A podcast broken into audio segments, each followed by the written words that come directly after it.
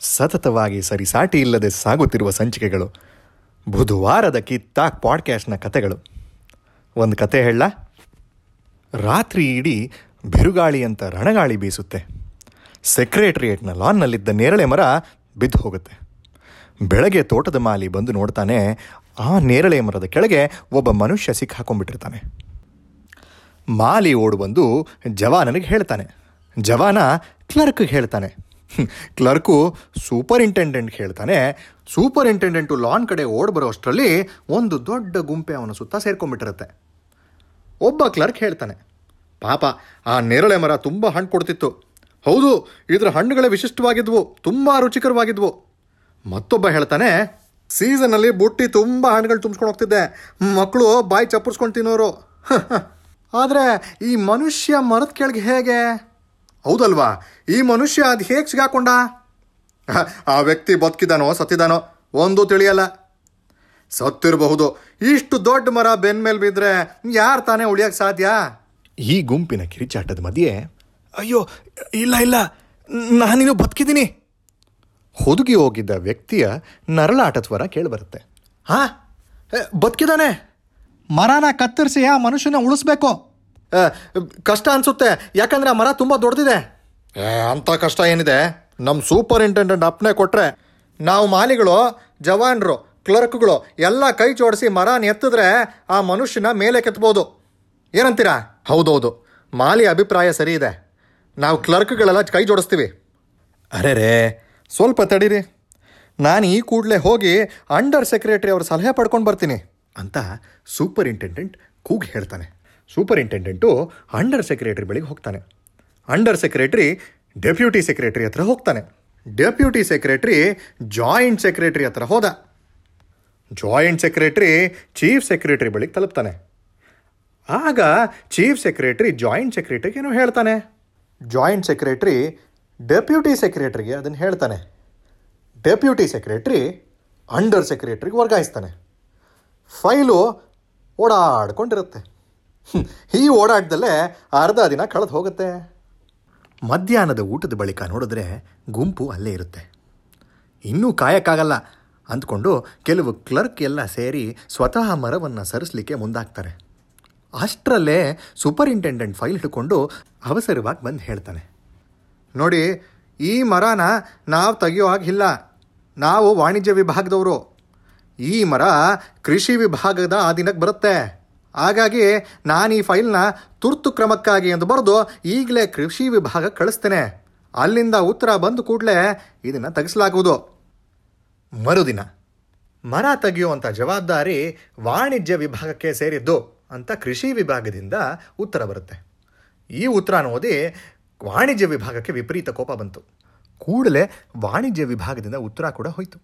ಸರದಿ ಮರವನ್ನು ತಗಿಸುವ ಅಥವಾ ತಗಿಸದಿರುವ ಜವಾಬ್ದಾರಿ ಕೃಷಿ ವಿಭಾಗದ್ದೇ ಹೊರತು ವಾಣಿಜ್ಯ ವಿಭಾಗಕ್ಕೂ ಇದಕ್ಕೂ ಯಾವುದೇ ಸಂಬಂಧವಿಲ್ಲ. ಎರಡನೇ ದಿನ ಕೂಡ ಫೈಲ್ ಓಡಾಡ್ಕೊಂಡಿರುತ್ತೆ.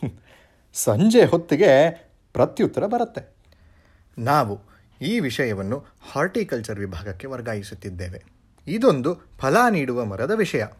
ಬೇಸಾಯ, ಆಹಾರ, ಬೆಳೆಗಳ ಉತ್ಪತ್ತಿ, ರಕ್ಷಣೆ ಇತ್ಯಾದಿ ವಿಚಾರಗಳು ಮಾತ್ರ ಕೃಷಿ ವಿಭಾಗಕ್ಕೆ ಬರುತ್ತವೆಯೇ ಹೊರತು ಫಲ ನೀಡುವ ಮರಗಳಲ್ಲ. ಹಾಗಾಗಿ ಸರದಿ ಮರ ಹಾರ್ಟಿಕಲ್ಚರ್ ವಿಭಾಗದ ಅಧಿಕಾರದ ವ್ಯಾಪ್ತಿಗೆ ಬರುತ್ತದೆ. ಅವತ್ ರಾತ್ರಿ ಮಾಲಿ ಮರದ ಕೆಳಗೆ ಸಿಕ್ಕಾಕೊಂಡಿರುವ ವ್ಯಕ್ತಿಗೆ ಎಚ್ಚರಿಕೆ ಮತ್ತು ಪ್ರಯಾಸದಿಂದ ಸ್ವಲ್ಪ ಅನ್ನ ಸಾರ ತಿನ್ನಿಸ್ತಾನೆ.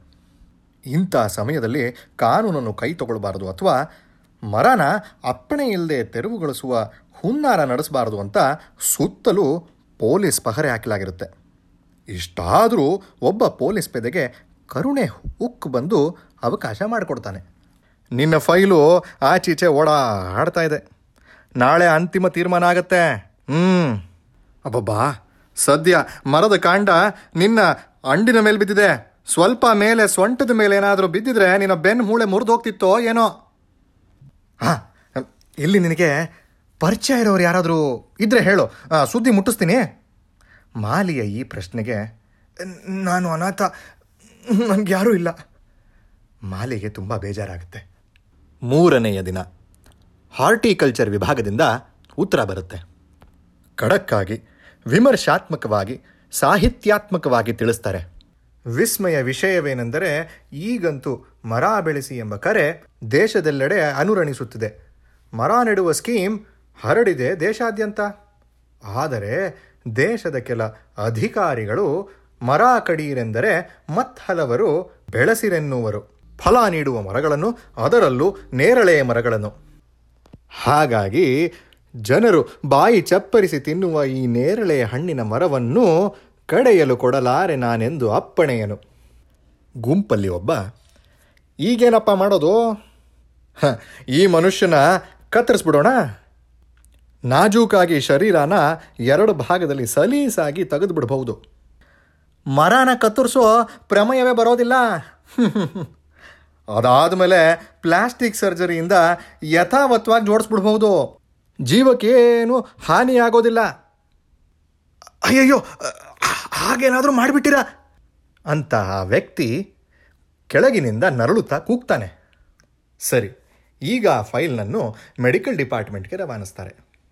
ತುರ್ತಾಗಿ ಒಬ್ಬ ಸರ್ಜನ್ ಸ್ಥಳಕ್ಕೆ ಬಂದು ವ್ಯಕ್ತಿಯ ರಕ್ತದೊತ್ತಡ ಉಸಿರಾಟದ ಪ್ರಕ್ರಿಯೆ, ಹೃದಯ, ಶ್ವಾಸಕೋಶ ಹೀಗೆ ಎಲ್ಲವನ್ನು ಪರೀಕ್ಷಿಸಿ ರಿಪೋರ್ಟ್ ನೀಡ್ತಾನೆ. ಈ ವ್ಯಕ್ತಿಗೆ ಪ್ಲಾಸ್ಟಿಕ್ ಸರ್ಜರಿ ಮಾಡಬಹುದು. ಹಾಗೂ ಸರ್ಜರಿ ಸಕ್ಸಸ್ ಕೂಡ ಆಗಬಹುದು. ಆದರೆ ಜೀವ ಉಳಿಯೋ ಗ್ಯಾರಂಟಿ ಇಲ್ಲ. ಹಾಗಾಗಿ ಪ್ಲಾಸ್ಟಿಕ್ ಸರ್ಜರಿಯ ವಿಚಾರವನ್ನು ಕೈಬಿಡಲಾಗುತ್ತೆ. ಆ ರಾತ್ರಿ ಮಾಲಿ ಪುನಃ ಆ ವ್ಯಕ್ತಿಗೆ ಅನ್ನ ತಿನ್ನಿಸಿ ಸಾಂತ್ವನ ಮಾತು ಹೇಳ್ತಾನೆ. ಈಗ ನಿನ್ನ ವಿಷಯ ಮೇಲಕ್ಕೆ ತಲುಪಿದೆ. ಸೆಕ್ರೆಟ್ರಿಯೇಟ್ನಲ್ಲಿ ಎಲ್ಲ ಸೆಕ್ರೆಟರಿಗಳ ಜೊತೆ ತುರ್ತು ಮೀಟಿಂಗ್ ನಡೀತಿದೆ. ನಿನ್ನ ಬಗ್ಗೆ ಶೀಘ್ರ ನಿರ್ಣಯ ಬರುತ್ತೆ. ಎಲ್ಲ ಒಳ್ಳೇದಾಗತ್ತೆ. ನನ್ನನ್ನು ನೀನು ತಿರಸ್ಕರಿಸಲಾರೆ ಎಂದು ಗೊತ್ತು ನನಗೆ. ಆದರೆ ನನ್ನ ಉಸಿರೇ ನಿಂತು ಹೋಗುವುದು ನೀ ತರುವ ಶುಭ ಸುದ್ದಿಯ ವೇಳೆಗೆ.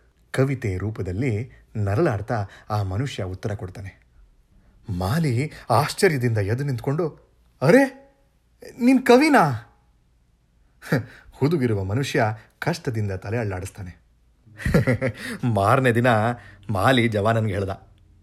ಜವಾನ ಕ್ಲರ್ಕ್ಗೆ, ಕ್ಲರ್ಕು ಹೆಡ್ ಕ್ಲರ್ಕ್ಗೆ, ಅಲ್ಲಿಂದ ಕೆಲವೇ ಕ್ಷಣಗಳಲ್ಲಿ ಸೆಕ್ರೆಟ್ರಿಯೇಟ್ವರೆಗೂ ಸುದ್ದಿ ಹೋಗ್ಬಿಡ್ತು.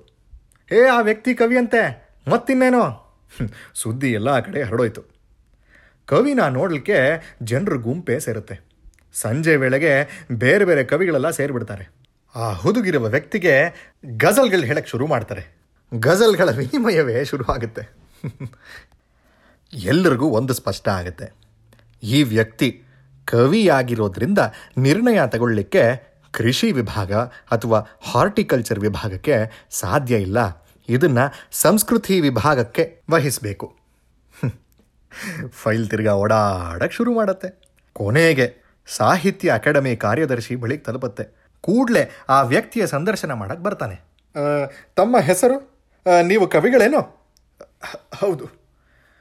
ಯಾವ ವಿಭಾಗದಲ್ಲಿ ಪರಿಣಿತಿ ಇದೆ? ಶಾಯಿರಿ ಮತ್ತು ಗಜಲ್. ಹಾಂ ನಿಮ್ಮ ಪ್ರೀತಿಯ ಬಗ್ಗೆ ಶಾಯರಿ ಮೊನ್ನೆ ತಾನೇ ಪತ್ರಿಕೆಯಲ್ಲಿ ಪ್ರಕಟವಾಗಿದೆ ಅಲ್ವೇ? ಆ ವ್ಯಕ್ತಿ ನರಳುತ್ತಾ ತಲೆ ಅಳ್ಳಾಡಿಸ್ತಾನೆ. ತಾವು ಅಕಾಡೆಮಿಯ ಸದಸ್ಯರೇನೋ? ಇಲ್ಲ. ಹ ಛೇ ಎಂಥ ವಿಪರ್ಯಾಸ. ಇಷ್ಟು ದೊಡ್ಡ ಕವಿ ನಮ್ಮ ಅಕಾಡೆಮಿಯ ಸದಸ್ಯರಾಗಿಲ್ಲ ಅಂದರೆ ಏನರ್ಥ? ಓಹ್, ಎಂತಹ ಪ್ರಮಾದವಾಗಿದೆ ನಮ್ಮಿಂದ. ಇಂಥ ದೊಡ್ಡ ಕವಿ ಅನಾಮಿಕನಾಗಿ ಕತ್ತಲೆಯಲ್ಲೇ ಸಿಲುಕಿದ್ದಾರೆ ಅಂದರೆ ಏನರ್ಥ? ಅಯ್ಯೋ, ನಾನು ಅನಾಮಿಕನ ಕತ್ತಲೆಯಲ್ಲಿ ಸಿಲುಕಿಲ್ಲಪ್ಪ. ನಾನೀಗ ಮರದ ಕೆಳಗೆ ಸಿಲುಕಿದ್ದೀನಿ. ದಯಮಾಡಿ ನಾನು ಇಲ್ಲಿಂದ ಪಾರ್ ಮಾಡ್ರಪ್ಪ. ಸರಿ ಸರಿ ಸರಿ, ಈಗಲೇ ವ್ಯವಸ್ಥೆ ಮಾಡ್ತಾನೆ. ಅಂತ ಹೇಳಿ ಕಾರ್ಯದರ್ಶಿ ತಕ್ಷಣ ತನ್ನ ಇಲಾಖೆಗೆ ವರದಿ ಸಲ್ಲಿಸ್ತಾನೆ. ಮಾರನೇ ದಿನ ಕಾರ್ಯದರ್ಶಿ ಓಡೋಡು ಬಂದು ಆ ವ್ಯಕ್ತಿಗೆ ಹೇಳ್ತಾನೆ, ತಮಗೆ ಶುಭಾಶ್ಚರ್ಯಗಳು. ನಮ್ಮ ಸಾಹಿತ್ಯ ಅಕಾಡೆಮಿಯು ತಮ್ಮನ್ನು ಸದಸ್ಯರನ್ನಾಗಿ ನೇಮಿಸಿದೆ. ತಗೊಳ್ಳಿ, ಈ ಆರ್ಡರ್ ಕಾಪಿ. ಇದಕ್ಕಾಗಿ ನೀವು ಸಿಹಿ ಹಂಚಲೇಬೇಕು. ಸ್ವಾಮಿ, ಮೊದಲು ನಾನು ಈ ಮರದ ಕೆಳನಿಂದ ಹೊರಗೆ ತೆಗೀರಿ. ಆಮೇಲೆ ಉಳಿದ ವಿಚಾರ. ಇಲ್ಲ, ಈ ಕೆಲಸ ನನ್ನಿಂದ ಸಾಧ್ಯವಿಲ್ಲ. ಒಂದು ವೇಳೆ ತಾವು ಮರಣಿಸಿದರೆ ತಮ್ಮ ಪತ್ನಿಗೆ ನಾನು ಪಿಂಚಣಿ ಕೊಡಿಸುವುದಷ್ಟೇ. ಇದಕ್ಕೂ ತಮ್ಮ ಅರ್ಜಿ ಬೇಕಾಗತ್ತೆ ಈಗ. ಆದ್ರೆ ನಾನು ಇನ್ನೂ ಬದುಕಿದ್ದೀನಿ ಸ್ವಾಮಿ. ದಯಮಾಡು ಹೊರಗೆ ಹೊರಗೆ ತೆಗೀರಿ. ನೋಡಿ ಕವಿಗಳೇ, ನಮ್ಮ ವಿಭಾಗ ಕೇವಲ ಸಾಂಸ್ಕೃತಿಕ ಚಟುವಟಿಕೆಗಳ ಮಾತ್ರ ಆದ್ಯತೆ ನೀಡುತ್ತೆ. ಹಾಗಾಗಿ ನಾವು ಅರಣ್ಯ ವಿಭಾಗಕ್ಕೆ ಕೂಡಲೇ ತುರ್ತು ಪತ್ರ ಬರೆಯುತ್ತೇವೆ.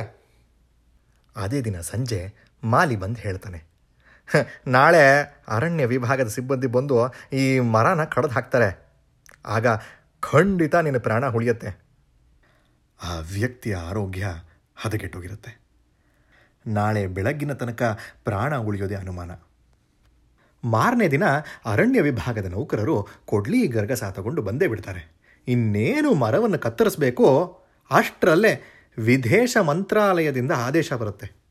ಮರವನ್ನು ಕಡಿಯಬಾರದು. ಏಕೆಂದರೆ ಹತ್ತು ವರ್ಷಗಳ ಮೊದಲು ಪಿಟೋನಿಯಾ ದೇಶದ ಪ್ರಧಾನ ಮಂತ್ರಿ ಸೆಕ್ರೆಟರಿಯೇಟ್ನ ಲಾನ್ನಲ್ಲಿ ಈ ನೇರಳೆಯ ಮರವನ್ನು ನೆಟ್ಟಿದ್ದರು. ಈಗ ಆ ಮರವನ್ನು ಕಡಿದು ಬಿಟ್ಟರೆ ಪಿಟೋನಿಯಾ ಹಾಗೂ ನಮ್ಮ ದೇಶದ ನಡುವಿನ ಸಂಬಂಧ ಹದಗಡಬಹುದೆಂದು ಆತಂಕವಿದೆ. ರೇ ಇದು ಒಬ್ಬ ವ್ಯಕ್ತಿ ಸಾವು ಬದುಕಿನ ಪ್ರಶ್ನೆ ಆಗಿದೆ ಆದರೆ ಇದು ಎರಡೂ ದೇಶಗಳ ಸಂಬಂಧದ ಬಗ್ಗೆ ಪ್ರಶ್ನೆಯಾಗಿದೆ. ಹಾ, ಹೌದು. ಜೊತೆಗೆ ಪಿಟೋನಿಯಾ ಸರ್ಕಾರ ನಮ್ಮ ದೇಶಕ್ಕೆ ಅತ್ಯಧಿಕ ಸಹಾಯ ಮಾಡ್ತಿದೆ.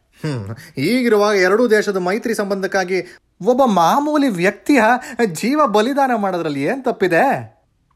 ಅಂದ್ರೆ ಈ ಮರದ ಕೆಳಗೆ ಹುದುಗಿರುವ ಕವಿನ ಸಾಯಿಸೋದೇ ಲೇಸು ಅಂತ ಅರ್ಥವೇ? ಖಂಡಿತವಾಗಿಯೂ. ಹೀಗೆ ಗುಂಪಿನಲ್ಲಿ ಗಲಾಟೆ ಶುರುವಾಗುತ್ತೆ. ಅದೇ ಸಮಯದಲ್ಲಿ ಅಂಡರ್ ಸೆಕ್ರೆಟರಿ ಸೂಪರಿಂಟೆಂಡೆಂಟ್ಗೆ ತಿಳಿಸ್ತಾನೆ. ಇಂದು ಬೆಳಗ್ಗೆ ಪ್ರಧಾನಮಂತ್ರಿಯವರು ವಿದೇಶ ಪ್ರವಾಸದಿಂದ ಸ್ವದೇಶಕ್ಕೆ ಬಂದಿಳಿದಿದ್ದಾರೆ. ವಿದೇಶ ಮಂತ್ರಾಲಯದ ವತಿಯಿಂದ ಸರದಿ ಮರವನ್ನು ಕಡಿಯುವುದಕ್ಕೆ ಸಂಬಂಧಿಸಿದ ಫೈಲ್ಗಳನ್ನು ಪ್ರಧಾನಮಂತ್ರಿಯವರ ಸಮ್ಮುಖ ಪ್ರಸ್ತುತಪಡಿಸಲಾಗುವುದು. ಅವರು ನೀಡುವ ತೀರ್ಮಾನವೇ ಸರ್ವಮಾನ್ಯವಾಗುವುದು. ಅಂದು ಸಂಜೆ ನಾಲ್ಕು ಗಂಟೆಗೆ ಸೂಪರಿಂಟೆಂಡೆಂಟ್ ಸ್ವತಃ ಆ ಕವಿಯ ಮುಂದೆ ನಿಂತು ಸಂತಸದಿಂದ ಓದಕ್ಕೆ ಶುರು ಮಾಡ್ತಾನೆ. ಸನ್ಮಾನ್ಯ ಪ್ರಧಾನಮಂತ್ರಿಯವರು ಸರದಿ ಮರವನ್ನು ಕಡಿಯಲು ಆದೇಶ ನೀಡಿದ್ದಾರೆ. ಹಾಗೆಯೇ ಈ ಘಟನೆಗೆ ಸಂಬಂಧಿಸಿದಂತೆ ಹಾಗೂ ಅಂತಾರಾಷ್ಟ್ರೀಯ ವಿಷಯಕ್ಕೆ ಸಂಬಂಧಿಸಿದ ಎಲ್ಲ ಜವಾಬ್ದಾರಿಗಳನ್ನು ತಾವೇ ವಹಿಸಿಕೊಂಡಿದ್ದಾರೆ. ನಾಳೆಯೇ ಈ ಮರವನ್ನು ಕಡೆಯಲಾಗುತ್ತದೆ. ಜೊತೆಗೆ ನೀವು ಈ ಸಂಕಷ್ಟದಿಂದ ಮುಕ್ತಿ ಪಡೆಯುತ್ತೀರಿ. ಅರೆ, ನನ್ನ ಮಾತನ್ನು ಸರಿಯಾಗಿ ಕೇಳಿಸ್ಕೊಂಡ್ರಾ? ನಿಮ್ಮ ಫೈಲ್ ಬಗ್ಗೆ ಅಂತಿಮ ಇತ್ಯರ್ಥವಾಗಿದೆ ಅಂತ ಹೇಳ್ತಾ ಕವಿಯ ಭುಜವನ್ನು ಅಳ್ಳಾಡಿಸ್ತಾನೆ. ಆದರೆ ಕೈಗಳು ತಣ್ಣಗಾಗೋಗಿದ್ವು. ಕಣ್ಣು ಗುಡ್ಡೆಗಳು ತೇಳ್ಕೊಂಡು ಹೋಗಿದ್ವು. ಇರುವೆಗಳ ಉದ್ದನೆಯ ಸಾಲು ಬಾಯಿಯೊಳಗೆ ಹೋಗ್ತಿದ್ವು. ಆತನ ಜೀವನದ ಫೈಲ್ ಕೊನೆಗೂ ಸಂಪೂರ್ಣವಾಗಿ ಇತ್ಯರ್ಥವಾಗೋಯಿತು. ಸ್ನೇಹಿತರೆ, ಈ ಕತೆ ಕೇಳಿದಾಗ ಕಣ್ಮುಂದೆ ಬರೋದು ನಮ್ಮ ನಮ್ಮ ರಾಜ್ಯ ಸರ್ಕಾರದ ಕಚೇರಿಗಳು, ಮತ್ತೆ ಅಲ್ಲಿ ಕೆಲಸ ಮಾಡುವಂತಹ ಸರ್ಕಾರಿ ನೌಕರರು. ಇದು ನಮ್ಮ ಕೆಲಸ ಅಲ್ಲ, ಅದಕ್ಕೆ ಅಲ್ಲಿ ಹೋಗಿ ಸಹಿ ಮಾಡಿಸ್ಕೊಂಡು ಬನ್ನಿ ಇಲ್ಲಿ ಅರ್ಜಿ ಸಲ್ಲಿಸಬೇಕು. ಇವತ್ತಾಗಲ್ಲ, ಮುಂದಿನ ವಾರ ಬನ್ನಿ. ನಿಮ್ಮ ಫೈಲ್ ಮೂವ್ ಮಾಡಬೇಕಂದ್ರೆ ಏನೋ ಸ್ವಲ್ಪ ಕೈ ಬಿಸಿ ಮಾಡಿ. ಹೀಗೆ ಹಲವಾರು ಮುಗ್ಧ ಜೀವಿಗಳ ಪ್ರಾಣ ತಿಂತಿರೋ ಆ ವ್ಯಕ್ತಿಗಳನ್ನು ಧಿಕ್ಕರಿಸೋಣ. ಮುಂದಿನ ಪೀಳಿಗೆಯಾದ ನಾವೆಲ್ಲ ಈ ಭ್ರಷ್ಟ ವ್ಯವಸ್ಥೆಗೆ ಬಲಿಯಾಗದೆ ಬದಲಾವಣೆಯ ಹಾದಿ ಹಿಡಿಯೋಣ. ಕತೆ ಕೇಳಿಸ್ಕೊಳ್ಳೋದಷ್ಟೇ ಅಲ್ಲ, ಲೈಕ್ ಮಾಡಿ, ಕಮೆಂಟ್ ಮಾಡಿ, ಹಾಗೆ ಶೇರ್ ಮಾಡೋದನ್ನು ಮರಿಬೇಡಿ. ಮುಂದಿನ ವಾರ ಸಿಗೋಣ. ಓನ್ಲಿ ಆನ್ ಕಿತ್ತಾಕ್ ಆಡಿಯೋ ನಮಸ್ಕಾರ.